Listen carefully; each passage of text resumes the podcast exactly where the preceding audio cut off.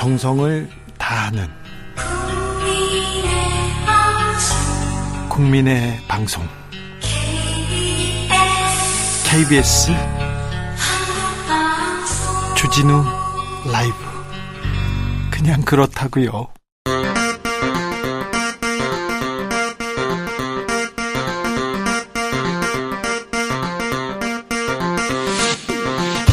주진우 라이브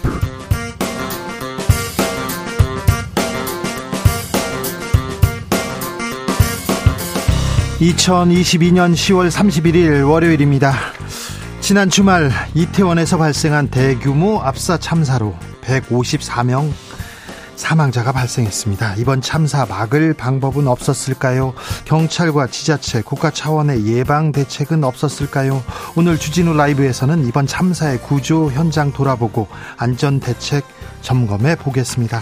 대규모 참사에 따른 전 국민 트라우마 우려도 걱정인데요.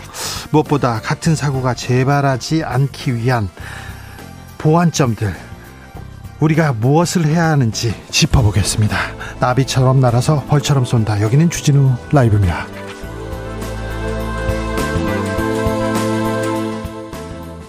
오늘도 자중자애 겸손하고 진정성 있게 여러분과 함께 하겠습니다. 정부가 오는 11월 5일까지 국가 애도 기간 선포했습니다.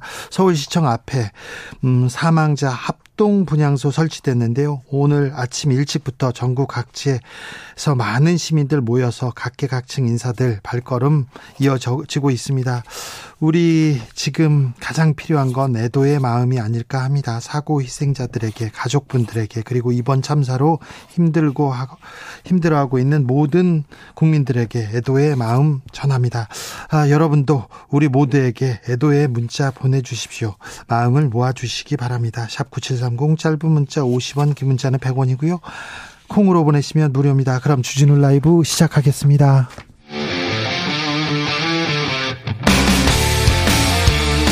탐사보도 외길 인생 20년. 주 기자가 제일 싫어하는 것은?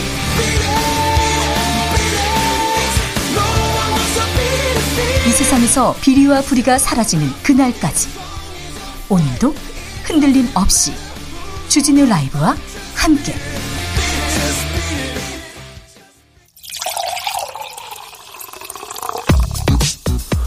진짜 중요한 뉴스만 쭉 뽑아냈습니다. 주스. 정상근 기자 어서 오세요. 네, 안녕하십니까. 서울 한복판에서 100명 넘는 사람이 압사당했습니다. 네, 지난 토요일 밤 3년 만에 마스크 없이 열린 이태원 할로윈 축제에 참석한 참석자들이 해밀턴 호텔 옆 유흥가의 비좁고 경사진 골목에 한꺼번에 몰리면서 참변이 벌어졌습니다. 어, 사람들이 깔려있다는 신고가 119에 접수된 시간은 지난 토요일 밤 10시 15분이었는데요. 신고 접수 2분 만에 용산 소방서 구조대가 출동했습니다만 어, 워낙 사람이 많고 교통까지 혼잡했던 탓에 도착까지 시간이 걸렸고요. 예? 어, 그 사이 현장은 사람들이 계속 몰리면서 극도로 악화가 됐습니다. 아, 이번 참사로 확인된 사망자가 154명이고요. 대부분 10대에서 20대 사이고요. 98명이 어, 여성, 56명이 남성으로 확인됐습니다. 이 중에는 외국인이 26명 있었습니다. 이 부상자는 중상 33명, 경상 116명 등 이번 참사의 인명 피해 규모가 303명에 3명에 이릅니다. 정부는 애도 기간을 선포했습니다. 윤석열 대통령은 어제 대국민담화를 통해 사고 수습이 일단락 될 때까지 국가 애도 기간으로 정하고 국정의 최우선 순위를 본건 사고의 수습과 후속 조치에 두겠다라고 밝혔습니다. 어, 이에 정부는 어제부터 다음 달 5일 자정까지를 국가 애도 기간으로 발표했고요. 오늘부터 서울시청 광장과 이태원 인근 녹사평역 광장에 합동 분향소를 설치했습니다. 정치권에서도 정쟁 자제하자는 분위기입니다. 네, 오늘 윤석열 대통령은 서울광장에 설치된 합동 분향소를 김건희 여사와 함께 찾아 조문했는데요. 특별한 메시지를 발표하진 않았습니다. 이 국민의힘 지도부는 연이틀 비상대책위원회 회의를 열고 이 사고 수습을 위한 방안을 논의했고요. 어, 정진석 비대위원장을 비롯한 지도부는 회의 후 어, 곧장 서울광장 분향소를 찾아 조문했습니다. 민주당도 비슷하죠? 네, 민주당 지도부는 오늘 오전 국회 최고위 회의를 마치고 이태원 인근 녹사평영 광장에 마련된 합동 분향소를 찾아 조문했습니다. 이재명 대표는 회의에서 일, 현재는 일단 수습과 위로에 총력을 다할 때라면서 민주당도 국민의 위임을 받은 공당으로 국민의 생명과 안전을 제대로 완벽하게 지켜내지 못한 책임에 깊이 사죄드린다라고 말했습니다. 수많은 인파가 몰려서 사람이 죽었습니다. 그런데 우려할 만한 인파 아니었다. 경찰 배치한다고 해결될 수 있는 문제 아니다. 이상민 장관의 발언은 논란을 키웠습니다. 네, 이상민 행정안전부 장관은 어제 수많은 인파가 몰린 이태원에 충분한 안전 대비 조치가 없었다는 지적이 쏟아진 데 대해서 우려할 정도의 인파는 아니었다라는 말을 해 논란이 됐습니다. 어, 하지만 사고 발생 3시간여 전인 오후 6시 반부터 이태원 일대는 거의 통제 불능 상태로 사람이 많아졌다라는 언론의 지적이 이어졌습니다. 어, 또한 이상민 장관은 경찰 병력이 적었다라는 지적에 대해서 어, 집회 대비 때문에 어쩔 수 없었다라는 말을 하기도 했고요. 어, 경찰이나 소박 인력을 미리 배치함으로써 해결될 수 있었던 문제는 아니었다라는 말을 하기도 했습니다. 아, 3년 전에도 뭐 작년에도 그렇고요. 용산 이채태원 일대 아, 이런 큰 행사가 있거나 할로윈이 되면 뭐 사람들이 많이 모였어요. 근데 그때는 또 안전선을 설치하기도 하고 경찰들이 많이 배치됐었는데 왜 이번에는 아무런 이런 대책을 세우지 않았을까요? 그런 생각도 해봅니다. 수사가 시작됐습니다. 네, 어, 경찰은 목격자 진술과 인근 CCTV 분석에 수사력을 집중하고 있습니다. 남구준 국가수사본부장은 오늘 기자간담회를 통해 475명으로 어, 수사본부를 편성해서 목격자 조사와 CCTV 영상 분석 등을 통해 사고 경위를 면밀히 확인 중이라고 밝혔습니다. 박상우님께서 하루 종일 울컥 울컥해서 일하는 게 너무 힘들어요. 다시는 이런 참사로 꽃다운 생명 잃어버리는 일 없기를 희망합니다. 얘기하시고요. 7409님께서 누구 탓하지 말고 사고 원인 뭔지 재발 방지를 위해선 어떻게 해야 되는지 방법도 깊이 성찰해 봐야 되겠습니다. 얘기합니다. 아, 오늘 계속해서 이 문제는 저희가 깊이 다뤄보겠습니다. 아, 지난 주말에 충북 괴산에서 규모 4가 넘는 지진이 발생했습니다. 네, 지난 토요일 아침 8시 27분쯤 충청북도 괴산에서 지진이 발생했습니다. 예. 규모가 4.1이었고요. 올해 들어 우리나라에서 일어난 지진 가운데 규모가 가장 컸습니다. 어, 진앙지는 괴산군 북동쪽 11km 지점, 이 장현면 조곡리 지역으로 이 진원의 깊이는 지하 12km로 파악됐습니다. 자, 경제 문제를 좀 살펴보겠습니다. 경제 상황이 많이 안 좋습니다. 수출 안 좋고요. 생산, 소비, 투자 모두 감소했습니다. 네, 9월 생산, 소비, 투자가 일제히 줄어서 두 달 만에 triple 감소를 다시 기록을 했습니다. 어, 태풍 힌남노 침수 피해와 반도체 업황 부진 등으로 이미 산업 생산은 석 달째 감소 중인데요. 어, 그나마 지난달에 큰 폭으로 반등했던 소비도 조정을 받았습니다. 소비 조정되지요. 지금 뭐 아, 불안한데 어떻게 지금 뭘 사고 있겠습니까? 돈을 쓰겠습니까? 걱정입니다. 투자도 안 되고 소비도 안 되고 생산도 안 된다고요. 한국 기업의 부채 증가 속도 가파릅니다. 위협적입니다. 네, 우리나라 기업들의 부채가 세계 35개 주요국 중 두 번째로 빨리 불어나고 있다는 국제금융협회 보고서가 나왔습니다. 어, 최근 레고랜드발 채권 시장 자금 경세까지 시작된 터라 기업의 은행 대출이 앞으로 더 늘어나면 어, 기업 부채발 금융 위기의 가능성이 커질 수 있다라는 지적도 나오고 있습니다. 기업이 부채가 증가한다고요? 우리나라는 국가도 부자고 기업도 기업은 더 부자인데 가계 부채가 심각했지 않습니까? 그런데 가계 부채 상황은 더 심각합니다. 네, 해당 보고서에 따르면 우리나라의 가계부채 심각성도 여전한데요. 올해 2분기 기준으로 세계 35개 나라의 GDP 대비 가계부채 비율을 조사한 결과 한국이 102.2%로 가장 높았습니다.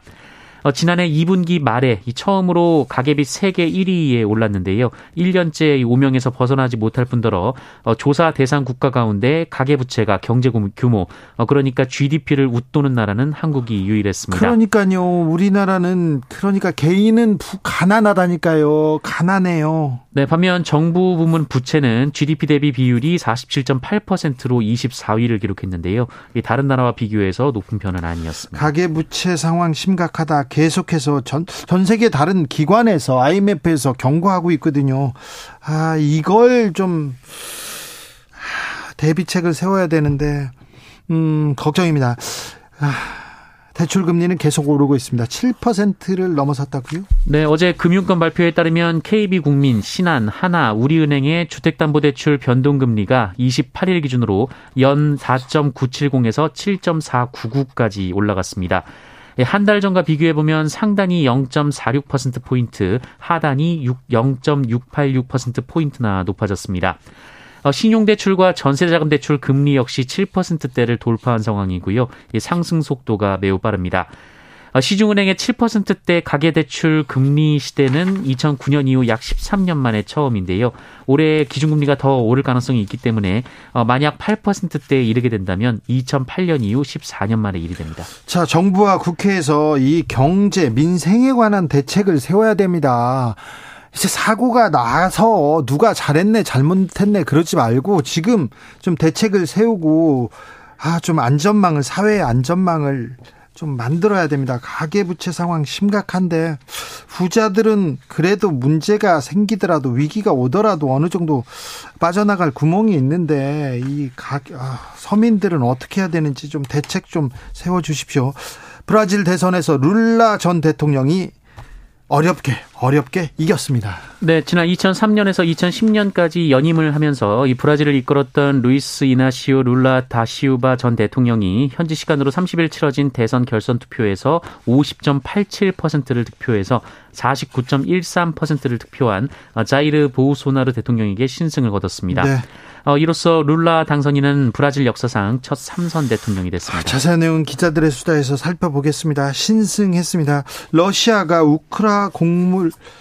협정 일방적으로 철회했습니다. 곡물 가격은 더 뛰어오를 것으로 생각됩니다. 네, 러시아가 우크라이나 곡물 수출을 위한 협정에서 일방적으로 빠지겠다라고 선언했습니다. 네. 어, 이에 글로벌 식량 가격이 다시 치솟을 수 있다는 우려가 제기됐습니다. 이거 신경 써야 됩니다. 코로나 상황 어떻습니까? 네, 오늘 코로나19 신규 확진자 수는 18,510명입니다. 어제 거의 절반 수준입니다만 주말 검사 건수 감소 영향으로 보이고요. 네. 일주일 전과 비교하면 4,200명이 늘었습니다. 계속 코로나 확진세가 뚜렷합니다. 좀 조심하셔야 됩니다.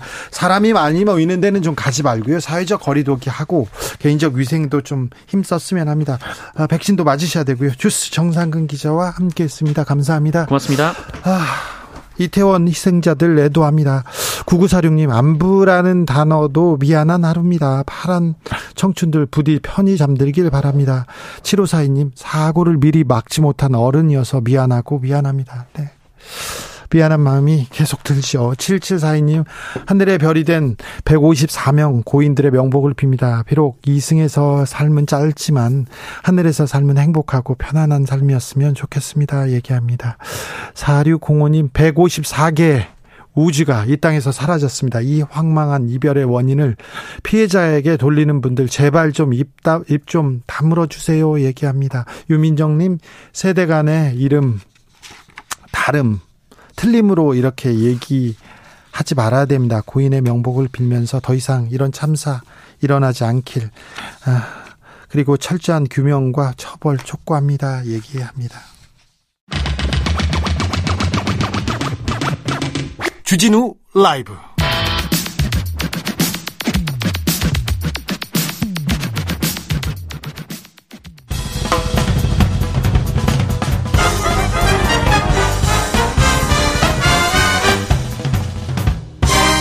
훅 인터뷰 모두를 위한 모두를 향한 모두의 궁금증 훅 인터뷰 주말 사이 일어난 이태원 대규모 압사 참사 소식 전하겠습니다. 아, 소식을 듣고 잠 못 이룬 분들 많은데요.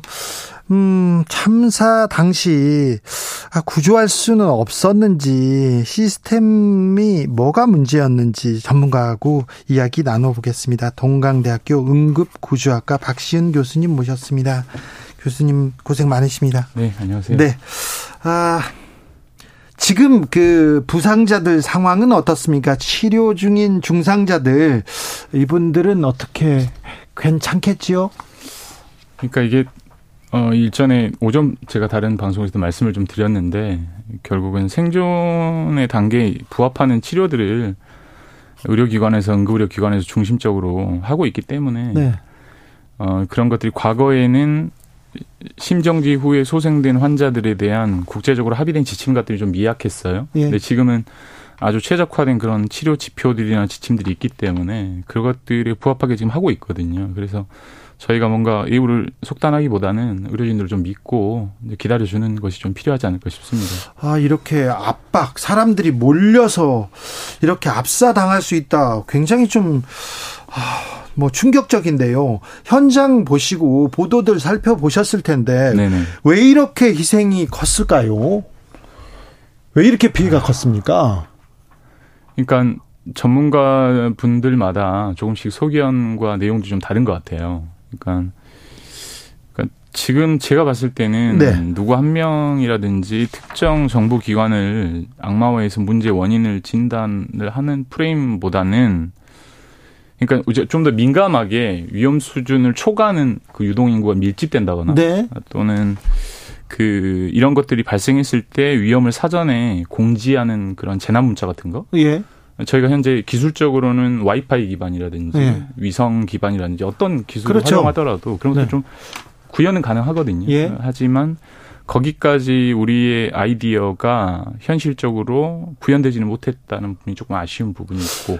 그런데 교수님 생각해 보면요, 네. 우리나라처럼 이렇게 군중이 모이는 것을 잘 통제하는 나라가 드물어요. 그렇죠. 어, 박정희 정권 때부터 많은 사람들이 모이기만 하면 경찰이 가서 막았고요. 뭐 전두환 노태우 계속해서 학생들이 모이거나 시민들이 모이는 걸 굉장히 두려워했습니다. 그래서 경찰들이 벽을 싼다던가 경찰들이 이렇게 대처를 했습니다. 그런데 2002년 뭐 월드컵 때도 그랬고요. 뭐 촛불 시위 때도 그렇고 자유롭게 많은 군중들이 모였는데 모였는데 그때 별다른 사고가 그렇죠. 없었거든요. 네네네. 그때도 어, 광화문에서 광장에서 뭐 가슴과 가슴끼리 이렇게 부딪히면서 밀려가기도 했었는데 네네. 그런데 이번에는 네. 왜 그랬을까요? 왜 자, 좁은 그러니까 골목에서 이게 이제 그 어쨌거나 응급구조하기 위해서는 사고의 손상 기전 같은 것들에 대해서 중요하게 예. 근거에 기반해서 좀 이야기를 하고 공부를 하고 하고 있는데요. 첫 번째는 어, 먼저 물론 말씀 주신 것처럼 어떤 모임의 집단의 성격 예. 그런 것들에서 어느 정도 좀 차이가 있었던 것 같고요. 네. 지금 어쨌거나 자발적으로 예. 그런 어, 압도하는 기관 없이 자발적으로 네. 모여서 어떤 그 모임이라든지 많은 군중이 모인 것인데요.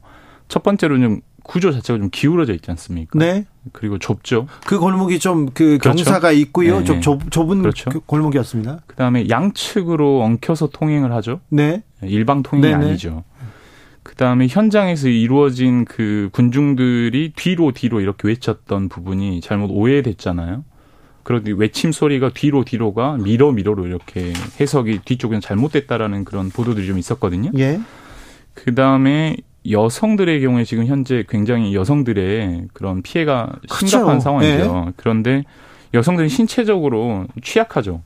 그렇잖아요. 이게 흉곽의 탄력성이라든지 이런 그 완결성이라든지 이런 그 골격의 단단함이 남성들에 네. 비해서 취약하기 때문에 그런 것도 있었니 그러니까 이게 한 가지 원인보다는 굉장히 복합적인 문제들이 우연과 우연이 겹쳐서 발생했기 때문에 네. 누구 한 명이나 누구 집단을 그 뭐 특정해서 뭔가 문제가 있다라고 얘기하는 것이 네. 아, 조금 어렵다는 것이죠. 자 사람이 많이 많이 모이는 행사. 응급 상황. 그렇죠. 이럴 때는 어떻게 대비해야 됩니까? 어떻게 또 거기에서 빠져나와야 됩니까? 그러니까 기본적인 원칙에 있어서 최초 그 저희가 서두에 대화를 나눴듯이 어, 인구 밀집이라든지 유동인구가 갑자기 폭발적으로 증가하는 지역은 사실 저희가 데이터 기반으로 빅데이터를 분석해 보면 충분히 그것은 data mining을 할 수가 있거든요. 그렇죠. 크리스마스 때뭐 그렇죠. 뭐 어느 지역, 그 네. 상권이 그렇죠. 발달한 지역, 그 다음에 보신각 타종이 있는 날 그때 뭐 종각 주변 이런 그렇죠. 걸 알수 그렇죠. 있습니다. 맞습니다. 그리고 네. 그러한 물리적인 어떤 그 공간의 구조 자체가 위험한 지형 같은 경우에 네. 어떤 우리가 지침이라든지 가이드라인을 수립해 볼수 있지 않겠습니까? 그렇죠. 위험한 그런 사인과 환경을 네. 가지고 있는 곳을. 네. 그래서 그런 지역을 집중 관리 대상 지역으로 좀 정하고 네. 일방 통행으로만 됐어도 이번에 큰 문제가 없었을 것 같거든요. 예. 그래서 그런 좀 세부적인 지침들이 좀 필요한 것이 가장 시스템적으로 봤을 때첫 네. 번째인 것 같고 두 번째는 말씀드렸다시피 어, 재난 방송을 현재 저희는 지진이라든지 해일이라든지 이런 네. 것만 하고 있는데요. 네. 보시는 것처럼 인구 밀집 폭발적인 인구 밀집 상황도 굉장히 많은 사상자를 불러일으킬 수 있고 위험한 상황이지 않습니까? 예. 이런 경우에도 재난 방송의 법률을 조금 저희가 개정해서 관련된 부분에 이런 부분도 재난 방송으로 같이 연계될 수 있도록 네. 하는 어떤 제도적인 뒷받침이 필요하겠죠. 3년 전에 할로 할로윈 이 그 행사 때에 그 이태원 그때 네네. 사람 많았습니다. 아마 이번 주말보다 더 많았던 것으로 이 기억하는 사람들도 많습니다. 네네. 그때도 사람들이 음 많았는데 그래도 이번처럼 엉키지는 않았던 것 같아요. 그때는 경찰이 police line이라고 해야 되나요? 어, 어디는 못 가게 이렇게 막아놓은 것도 있었는데 네네. 이번에는 그런 그런 조처가 아예 없었던 것 같습니다. 사람들이 모이는 이 축제라든지 이런 집회라든지 이 부분에 대해서 그러니까 그런 부분 되게 많이 아쉽죠. 네. 많이 아쉬 분명히 아쉬운 것은 사실이고요. 네. 어, 거기에 더해서 어, 말씀드렸던 여러 가지 상황들이 복합적으로 작용했다라는 것은 합리적인 것 같습니다. 네. 자, 그런데 자, 응급 상황이 생겼어요. 이런 사건 사고가 생겼습니다. 네. 그러면 응급 구조까지 뭐 골든 타임이란 것도 있고 뭘 해야 됩니까? 자, 이런 주변에서 어떤 사람들이 밀려서 이렇게 깔린다던가 압사 네네. 어, 압, 그쵸, 그쵸. 네, 압박 네. 사건이 있었습니다. 그렇죠. 네. 자, 그때부터는 어떻게 해야 됩니까, 교수님? 먼저는 이 압사라는 것이 어, 가장 기본적으로는 개론적인 부분에선 외상성 질식이거든요. 예. 그러니까 이게 질식이에요. 예. 그러니까 익사, 예. 이물질에 의한 기도 막힘, 예. 이런 거 모두 다 질식이잖아요. 예. 그러면 숨을 못 쉬는 그렇죠. 거예요. 숨을 못 쉬는 거죠. 쉽게 네. 얘기하면 예. 질식이라는 것은 숨을 못 쉬는 거니까. 네. 어, 일반적으로 성인 심정지는 심장에 갑자기 문제가 생기면서 환자가 쓰러지잖아요. 네. 그런데 이거는 그게 아니고 그 혈액 내의 산소량이 점점 이렇게 감소를 하다가 심정지가 발생하는 거기 때문에 환자들 의우도 별로 좋지 않고 네. 골든 타임을 확보하기도 쉽지 않은 부분이 있는 것이죠. 예. 그래서 어 이런 경우에 적절한 대처를 하는 것이 사실은 물리적으로 많이 힘든 부분이 예, 쉽지 않겠죠. 네. 하지만 어 심폐소생술을 할때 예. 영상을 보셔서 알겠지만은 어 저희가 코로나 영향이라든지 또 지금 세계적으로 어떤 공포가 있습니까? 지금 이 칸막이가 지금 저희 앞에 있잖아요. 네, 호흡기 비말과 비망으로 네네. 구강과 구강으로 뭐가 뭔가가 오가는 것들에 대해서 굉장히 저희가 불안해하고 공포가 있거든요. 예. 그래서 그 부분에 대해서 그런 측면 때문에 꼭 인공호흡이 필요했었습니다. 사실은. 아, 네. 그런데 가슴 압박 소생술이 물론 효과가 좋지만 네. 특정한 상황에서는 인공호흡과 가슴 압박이 같이 겸용되는 네. 복합적인 심폐소생술을 해야 되는 경우가 있거든요. 네. 네. 이번 사고는 그런 케이스에 좀 더 매뉴얼적으로 봤을 때 가깝지 않았나라고 판단됩니다. 네. 서울 한복판에서 일어난 사건이기 때문에 우리도 누구도 이 안전해서 안전해서 자유할 수, 자유로울 수 없는 것 같아요. 주변에서 그런 일이 생길 수도 있는데 만약에 이런 응급 사고가 생겼을 경우 아, 일단 기본, 기본적으로 심폐소생술을 배워놓는다든가 이런 네네. 부분은 필요한 것 같습니다. 네네. 아, 그리고 주, 갑자기, 갑자기 사람이 몰려서 어떤 장소에서 사람이 몰려서 어, 기절했다거나 의식을 잃었다거나 그럼 어떻게 해야 됩니까, 교수님?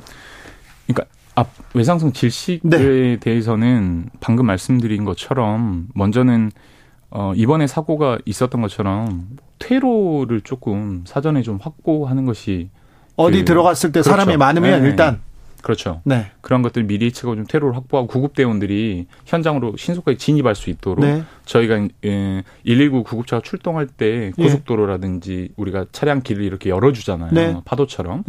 네. 그것처럼 어 일, 인적인 어떤 그런 그 인구들을 좀 양옆으로 갈라서 예. 전문가들이 현장에 빨리 접근할 수 있도록 이번에 그게 가장 좀 안타까웠어요. 그쵸. 사고가 발생했는데 응급차 그다음에 경찰차가 진입을 못했어요 엉켜서 그렇죠. 이 부분 안타깝습니다. 그러니까 이게 그 어떤 군중에 대한 어떤 그 마이크 leading이 안 됐던 거죠. 네. 확성 leading이 안 됐다는 겁니다. 그 부분도 또 강조해야 되는데 음. 클럽에서 그리고 술집에서 음악을 쓱 크게 틀어놔서 그렇죠. 음. 뭐 현장에서 진행할 수 없었다. 현장에서 상황을 통제할 수 없었다는 얘기가 나옵니다. 이거 명백한 불법인데 클럽에서 외부에 큰 크게 뭐 호객 행위를 하기 위해서 크게 음. 틀어 놓습니다.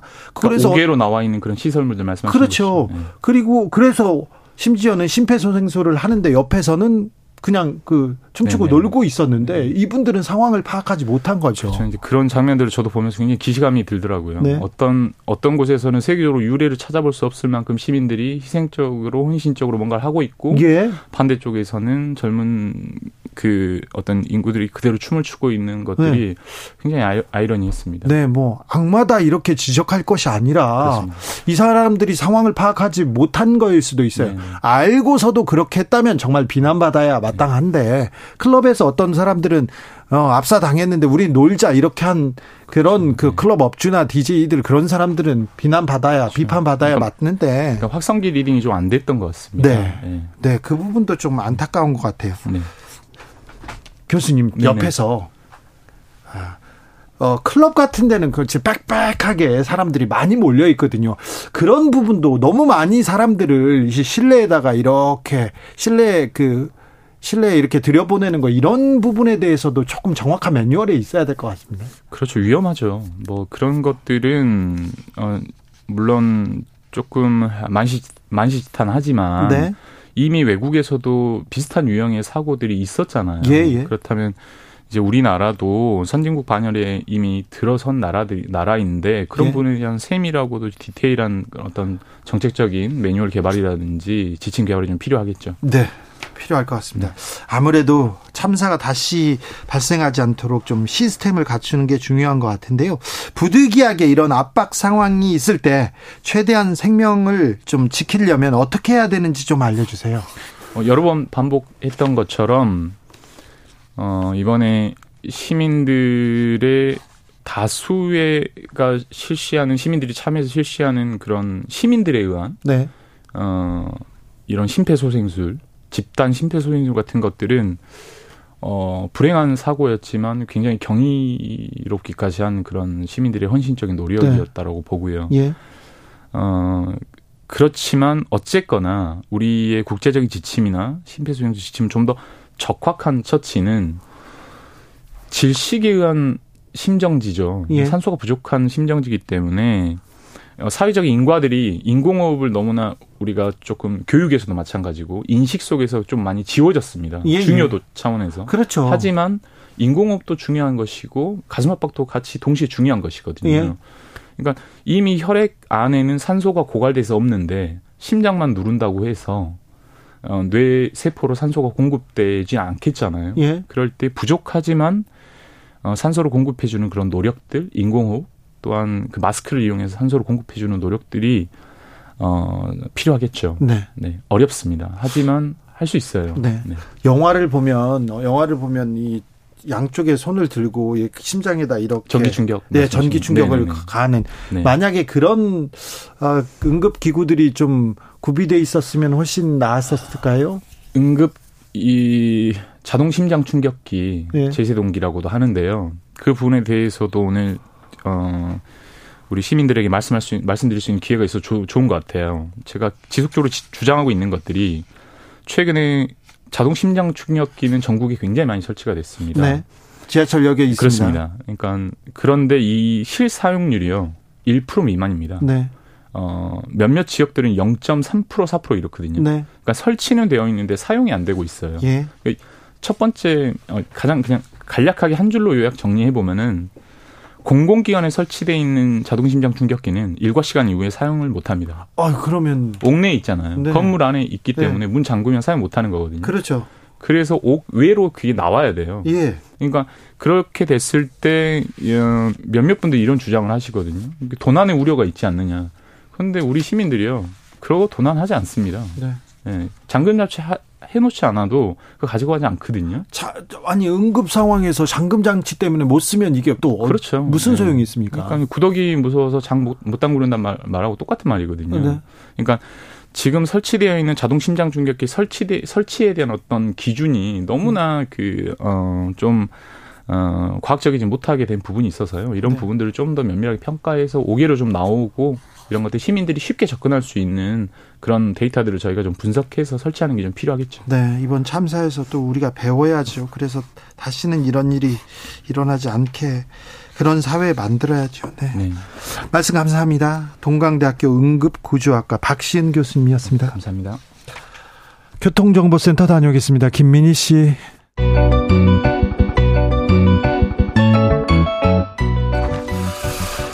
한층 날카롭다, 한결 정확하다, 한편 세심하다, 밖에서 보는 내밀한 분석, 정치적 원의 시점. 오늘의 정치권 상황 원회에서 더 정확하게 분석해 드립니다. 이현주 전 국민의힘 의원 어서 오세요. 네, 안녕하세요. 이현주입니다. 최민희 전 더불어민주당 의원 어서 네, 오세요. 안녕하세요. 최민희입니다. 네. 어, 사고 상황에 대한 어, 속보가 들어왔습니다. 음, 아, 사망자는 154명, 부상자는 149명인데요. 중상자는 33명, 경상자는 116명입니다.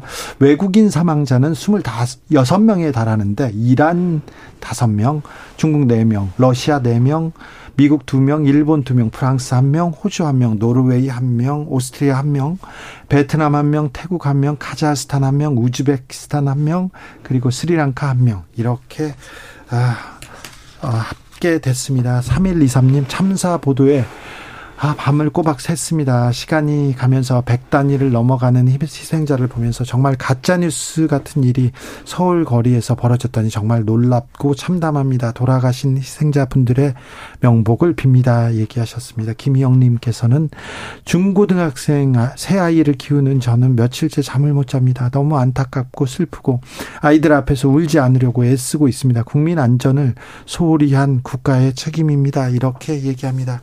일어나 서는 안 될 참사가 벌어졌습니다. 참 부족한 점 뭔지 좀 보고 고쳐야 되는데 그렇게 좀 뭐가 부족했는지 고민해 보는 이런 시간 가지려고 합니다.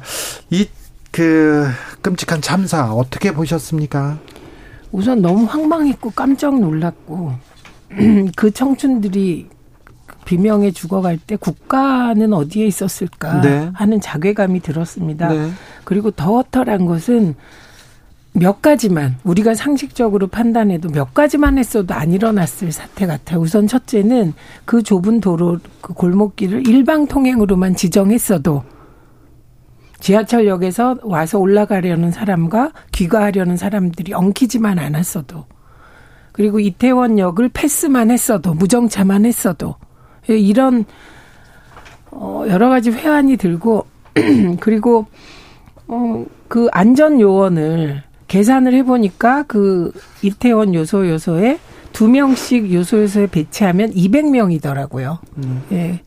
그러면 200명만 제대로 배치했어도 안 생길 일을 정말 저는 행정이 이렇게 중요한가. 행정이 국민의 생명에 직접적으로 영향을 주는구나를 행정이 잘 돌아갈 때 몰랐는데 이번에 용산구청과 서울시에 행정하는 걸 보면서 다시금 깨달았습니다. 네. 이현주 의원님. 네, 아, 너무 이렇게 저도 10대 자식이 있기 때문에요. 여기 보면 10대, 20대가 가장 많이 네. 사망했잖아요. 어, 남일 같지가 않고. 그런데 이게 이 도대체 우리 사회가 이것밖에 되지 않았나 이렇게 많은 어 아이들이 사망을 하는 이런 사고가 처음에 사고는 뭐 사고라고 치는데 이렇게까지 확 확대가 되는 이 규모 사고 규모가 확대된 데는 어 저는 분명히 어쨌든 그 진상이 규명이 되고 어, 책임을 질 사람은 져야 된다라고 생각을 네. 합니다. 예. 그리고 어, 여기서 보면 어쨌든 이제 내일처럼 좀 적극적이고 능동적인 행정이 제, 되지 않는 거 아니냐. 사실 그 할로윈에 수많은 사람들이 10만 명 이상 모인다는 얘기가 있었고요. 금요일 밤에 그 골목은 이미 그렇게 빽빽이 가득 차서 오 사고 날 것 같다는 얘기가 있었어요. 그러니까요. 그래서 그 어쨌든 이 시작은 사고였는지 몰라도 그렇게까지 통제가 되지 않고 사고 규모가 커진 점이나 사고 이후에 수습이 네. 어, 신속히 되지 않아서 피해가 커진 점 이런 거는 이건 인재다. 예. 어 그래서 질서 유지 요원도 없고 예. 어, 통행을 통제하는 경찰도 안 보이고 그 당시에 최초 사고가 발생한 직후에 예를 들면 뭐 그 주변에라도 어 그렇게 막 상황 상황이 안 좋아질 때 사고가 딱 누가 사망하기 전이라도 분명히 주변에 경찰 인력이 몇 명이라도 있었으면 달려와서 뭐 메가폰이라도 잡든지 무슨 사이렌이라도 울리든지 뭐라도 했었어야 되는데 아 이게 보면 그 이런 어떤 그리고 인파들이 양쪽에서 들어오고 있었잖아요. 네. 그러면 그 이태원 역에서 올라오는 사람들을 좀 통제한다든지 뒤늦게라도 네. 이런 것도 없었잖아요. 그래서 어또 구급차 수배 같은 경우도 보니까 인파랑 구급차 차량이랑 막 뒤섞여 가지고 제대로 못 들어온 것 같아요. 사후에 사고가 난 후에 왜 그 거리를 통제하지 않았을까요? 왜 교통을 통제하지 않았을까요?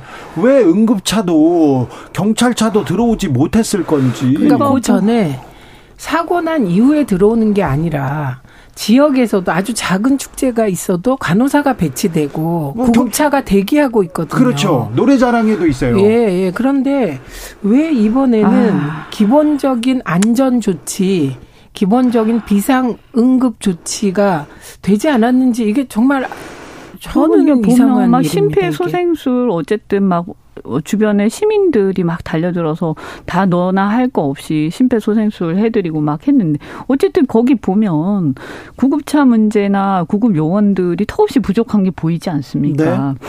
이게 지금 어째서 이게 한 사람 한 사람 소중한 우리 아이들 생명인데 이렇게 어, 작게 다루어진단 말이냐. 저는 좀 이해가 안 돼요. 이현주 의원이 할로윈 행사는 시민들의 기획이나 뭐 자발적인 참여기 때문에 행사 주체가 없다. 책임지는 주체가 없다. 그래서 매뉴얼이 없어서 그냥 두었다. 아니, 이 말은 그게 말이 안 되죠. 왜냐하면 그거는 주체는 없죠. 그렇지만 그러면 어 그러면 도대체 관공서가 왜 필요한가요? 그렇죠. 어 그럼 말이 안 되죠. 어쨌든 그 행사를 한다는 건 알았고 예? 10만 명 가까이 온 뭐 10만 명 넘게 올 수 있다. 알고 있었잖아요. 그러면 네. 국민들이 아 이렇게 많이 이 좁은 골목에 모이면 안전사고가 날 수도 있고 만일의 경우는 대비해서 경찰 인력이든 뭐든 다 배치를 해서 우리가 만전을 기해야겠다. 또 어쨌든 이러한 경우에는 어떻게 해야 될 것인가. 이걸 다 미리 미리 고민을 했어야 되고 늦게라도 어쨌든 그런 상황이 벌어지면 누군가라도 달려가서 그런 어떤 경찰이든 누구든 달려가서 뭐 소리라도 지르든 메가폰이라도 잡든 뭔가 능동적인 어떤 대처. 근데 보면 그 대처도 시간이 조금 늦었던 것 같아요. 예. 뭐그 사이에 어떻게 되는지 모르지만 그리고 저는 더 안타까운 건 뭐냐면 어쨌든 그렇게 해서 이런 비극적인 일이 벌어졌어요. 그러면 저는 이 태도도 문제다. 정말 슬프고 우리가 정말 최선을 다했을까? 이 아이들을 한 명이라도 더 구하기 위해서 내가 정말 최선을 다했을까? 자책을 하는 게 마땅하지. 어째서 변명을 계속하고 책임을 회피하고 있어요. 저는 진짜 보면서 어 정말 너무 막 눈물 나고 아, 왜 이렇게 계속 똑같은 사고들이 일어나도 바뀌지 않는 걸까? 네, 그리고 우선 2006년부터 압사 방지 매뉴얼이 있습니다. 매뉴얼대로 안 했다는 거고요. 그리고 좀 아까 말씀하셨잖아요. 주체 단체가 없어서 어쩌고 저쩌고 그러면 더 용산구청과 서울시의 역할이 커져야 되는 겁니다. 그렇죠. 예, 그래서 그 지구촌 축제라는 거를 했습니다. 네. 그런데 그때 이게 이틀 동안 100만 명이 왔다는 거 아닙니까? 네. 그런데 그때 보니까 주최단체가 있고 후원으로 서울시와 용산구청이 들어가 있더라고요. 예. 근데 훨씬 큰 규모의 축제였는데 아무 문제 없이 진행됐습니다. 안전요원이 많이 배치됐거든요. 그리고 교통 통제를 해서 네. 좀 사람들이 걸어 다니는 거는 힘들었지만 그래도 별다른 사고가 없었고 문제가 네. 있더라도 바로 예, 처리할 수 있었어요. 취할 수 있었습니다. 그래서 저는 어, 지금은 우리가 너무 다들 가슴이 아프고 그런데 지금 중요한 거는 그 애도하겠다라고 말만 하면 안 되고요. 정부 여당은 집권에서 힘이 있잖아요. 그러니까 유족들에게 최대한 지원을 해야 되는데 대통령께서 거의 일대일로 어떻게 해라는 식의 구체적인 지침도 내리신 걸로 아는데 유족들은 지금 굉장히 불편한 상황이라고 합니다. 그러니까 모포도 없고 뭐 뭐 약속이 안 지켜지고 있다. 그래서 이런 것부터 세심하게 챙겨야 하지 않을까 합니다. 9909님께서 코로나도 잘 이겨낸 우리인데요. 이번 사건이 우리를 겸손하게 만듭니다. 우리 사회의 안전의식 더 높아져야 합니다. 얘기합니다. 그런데 이 사건이 나고 나서, 어, 이 문제에 대해서 어떻게 누가 잘못했나 앞으로 어, 떻게 해야 되냐 말이 나와야 됩니다. 말이 나하고 고민해야 되는데 남영희 민주연구원 부원장의 SNS 글은 굉장히 부적절하다고 민주당에서도 이렇게 비판받고 있습니다. 최민희 의원님. 예, 그 남영희 부원장은 자기 나름의 이 원인을 이렇게 생각한다라고 얘기한 거잖아요. 예, 근데 어, 그게 지금 시기에 애도 기간에 이런 음. 글을 올리는 게 적절한가. 근데 이건 지도부 차원에서 부적절하다. 네. 그래서 본인이 글을 내렸고요. 저는 서영석 의원의 경우 워크숍 열고 술자리를 2차까지 갔다는 이 부분은 정말 본인이 네. 미안하다고 사과를 했더군요. 했습니다만. 근데 이게 왜 민주당 입장에서는 좀 문제가 되냐면 이런 거 하지 말라고 원내대표와 사무총장이 지침까지 내렸는데 네. 그걸 안 지킨 것입니다. 네. 이건 어, 민주당은 정말 죄송한 죄송하고 서영석 의원은 입이 열 네. 개라도 할 말이 없는 상황이라고 서영석 의원은 어, 어제였죠. 그 일요일 날 그 행사를 갖고 뭐 술자리를 가졌고요. 남영희 민주연구원 부원장은 SNS에 이태원, 이태원 참사는 청와대 이전 때문이다 이렇게 얘기했는데 본인이 글을 내렸습니다. 어, 무엇보다도 이상민 행안부 장관의 발언은 크게 논란이 되고 있습니다. 이현주 의원님. 아, 저는 정말 이 길을 어, 의심을 했는데 행안부면 이번 대참사에 주무부처죠. 행정 안전을 책임지는 부처장 네, 아닙니까? 이 어떤 법적 책임 여부를 떠나가지고 그 책임이 결코 가볍지 않아요. 그런데 이분의 태도는 그 자체로 문제가 있어요. 굉장히 고압적이고 아나무인적인데 이 국민들이 정말 슬프고 또 때로는 뭐 아쉽기도 하고 또 화가 화도 나고 막 이런데 기름을 붓고 계세요. 어, 이 사실 장관이라는 게요. 국민을 위해 봉사하는 자리지. 네. 어떤 권력자를 위해서 봉사하는 자리 아니지 않습니까? 아, 굉장히 부적절한 어, 이런 태도고 저는 지금 국민들의 어떤 그 슬픔 이런 거에 과연 공감을 하냐 그리고 이분이 자기의 어떤 책임을 지금 회피하고자 하는 데만 온전히 지금 모든 그 생각이 가 있는 거 아니냐 그것보다도 네. 지금 이 사태 전반적으로 보면 뭐 어떻든 간에 잘했다, 최선을 다했다라고 큰 소리 칠 수 있는 입장은 절대 아니지 않습니까? 어른이라면 네? 이 사회 구조에 대해서 책임 있는 어른이라면 누구도 떳떳하지 않고요. 미안한 마음을 갖는 게 맞는 거 아닙니까? 일단 정말 너무 마음이 아프고 정말 이게 와 나, 나는 정말 최선을 다했을까? 정말 내가 조금이라도 더 잘할 수 있는 게 없었을까? 이 자책을 하면서 모든 게 내 잘못이다.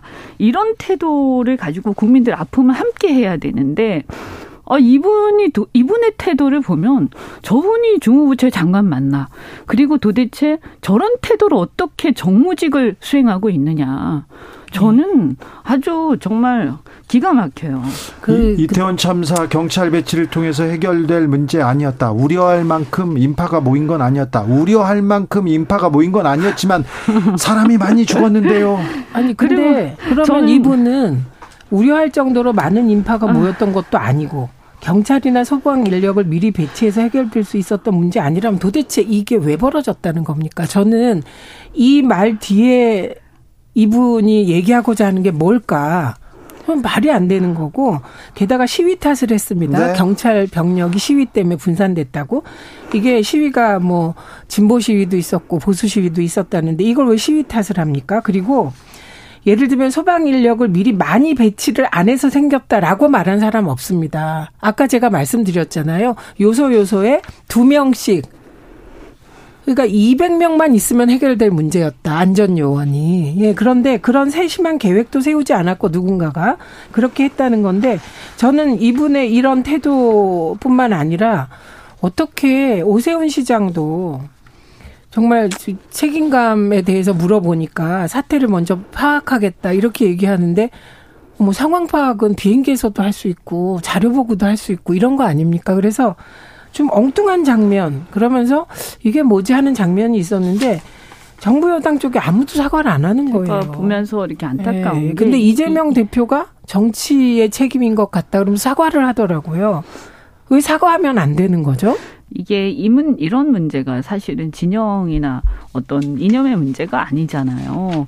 어 일단 저는 어쨌든 애민 정신, 국민을 사랑하는 정신과 그 책임감이 있어야 된다. 그리고 이 상황을 같이 함께 안타까워하고 성찰을 해야 마땅한데 일단 주무장관이 저 모양이라면 아 애초에 저러니까 제대로 대처했겠느냐 하는 생각마저 드는 거예요. 예.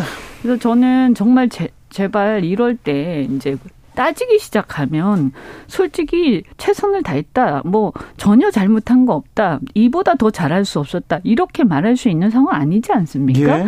그러면 제발 좀 이렇게 입 좀 다물고 사고 규모가 그렇게까지 커진 데 대해서 중후부처 수장으로서 그 부족함에 대해서 성찰부터 하고 네. 상처받은 국민들하고 희생자 유가족 그리고 부상자들 얼마나 지금 힘드시겠어요. 사과하고 위로하는 자세부터 하셔야 돼요. 그게 아니면 저는 정무직은 맡으시면 안 된다고 생각합니다. 네. 8078님께서 2002년 월드컵 길거리 응원 주최 측 없었어요. 하지만 통제를 잘해서 많은 시민이 모여도 안전했습니다. 그때는요, 안전했고요. 그때는 또, 어, KT, SK텔레콤에서 전화기, 전화 통신 장애가 생기면 안 된다고 그런 시설도 잘 해놨던 것 같아요. 그리고 또 무엇보다도 안전에는 문제가 없었습니다.